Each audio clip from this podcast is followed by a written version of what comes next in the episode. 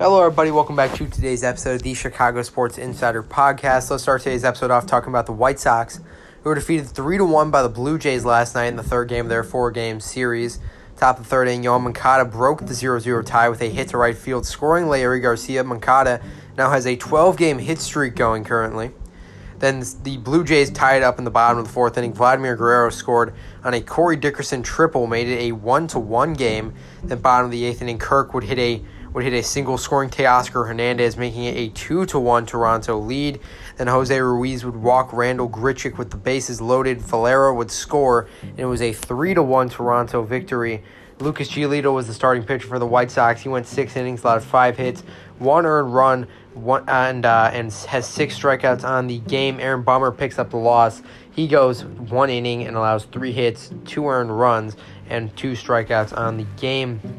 Jose Ruiz with that crucial walk, uh, which ended up sort of losing the Sox the game. The Sox are now currently live as a nine to seven lead for the White Sox in the top of the ninth inning. Carlos Rodon uh, is currently starting for the White Sox. So hopefully the Sox can get a win and give Rodon a win in his first starts in almost three weeks. Uh, Sox will then take on the Chicago Cubs tomorrow back at home at Guaranteed Rate Field. Keegan Thompson on the mound for the Cubs. He's three and three with a 2.42 ERA. Dallas Keuchel on the mound for the Sox, who's eight and seven with a 4.71 ERA on the season. That will be a three-game series against the Cubs.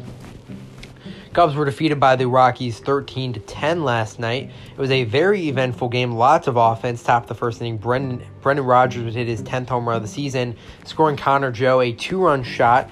Top of the second inning, bottom of the second inning actually was good for the Cubs. However, Robinson Chirinos will get the scoring off, scoring started for the Cubs. David Bote which would score on a single by Chirinos, making it a two to one lead, two to one game. Sergio Alcantara would score would score Jason Heyward on a single, making it a two to two game. Then Rafael Ortega would score Sergio Alcantara, making a three to two Cubs lead. Then Frank Schwindel would score Justin Steele, making it a four to two Cubs lead in the bottom of the bottom of the second inning. Rafael Ortega would then steal home on a wild pitch, making it a five to two Cubs lead. By top of the fourth inning, Connor Joe would hit his eighth home run of the season season a grand slam, making it a 6 to 5 Colorado Rockies lead. That would sort of burst the Cubs' bubble for a little bit.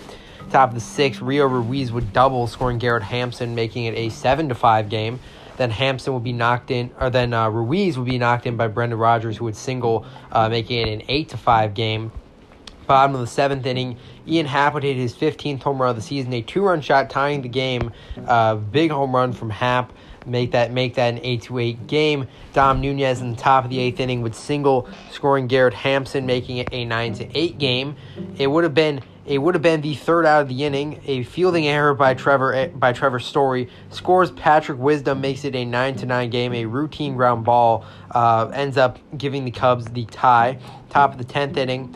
Ryan McMahon would hit his 19th home run of the season to left field, making it a 11 to 9 Colorado Rockies lead. Then Brendan Davis would score two, Sam Hilliard and Kyle Freeland on a double, making it a 13 to 9 game. Robinson Chirinos would hit a sacrifice ground out, scoring Patrick Wisdom, making it 13 to 10 in the bottom of the 10th.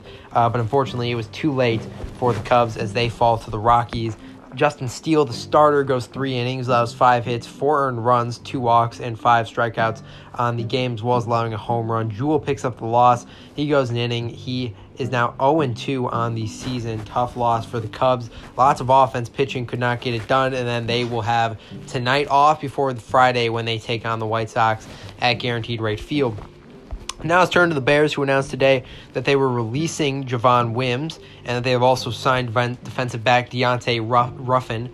Uh, Devon Wims was somebody who I talked about as possibly uh, being released after he's had some some problems last season, got into the fight with the Saints, uh, and then end up being a uh, being a guy who was absolutely hated by the fan base after he dropped the touchdown pass against the Saints in the wild card game. Uh, so it's not shocking at all that he was released, a former seventh round pick of the team in 2018. He flashed a lot of a lot of great plays, but unfortunately his time with the Bears has uh, has come short or has ended officially. Blackhawks today announced that they were hiring Colby Cohen as a TV studio analyst. Cohen is set to take Eddie Olczyk's spot when he is working for TNT. So uh, minor news for the Hawks, but um, Cohen will definitely, uh, a former player, 32 years old, a former ESPN broadcaster as well, uh, definitely should fit in well with the Blackhawks here. And then in White Sox news, catcher Yasmani Grandal is set to possibly be activated this weekend. Nothing has been confirmed, uh, but they are believing that Grandal could be back for this weekend's three-game series against the Chicago Cubs. Uh, and then the Sox will have to make a roster move, send somebody down. Most likely going to be catcher Zach Collins, who has really been struggling. Uh, Seby Zavala has definitely shown up well. Uh, he's been a great defensive catcher for the Sox and has definitely shown some offense at times. Uh, so it's great to have Grandal back. The Sox are now going to be 100% healthy from this point on. So, um, so big news for the Sox there. Hopefully, he will be back for the Cubs series. And that's going to do it for this week for today's episode of the podcast. Thank you guys for tuning in. I'll see you guys tomorrow.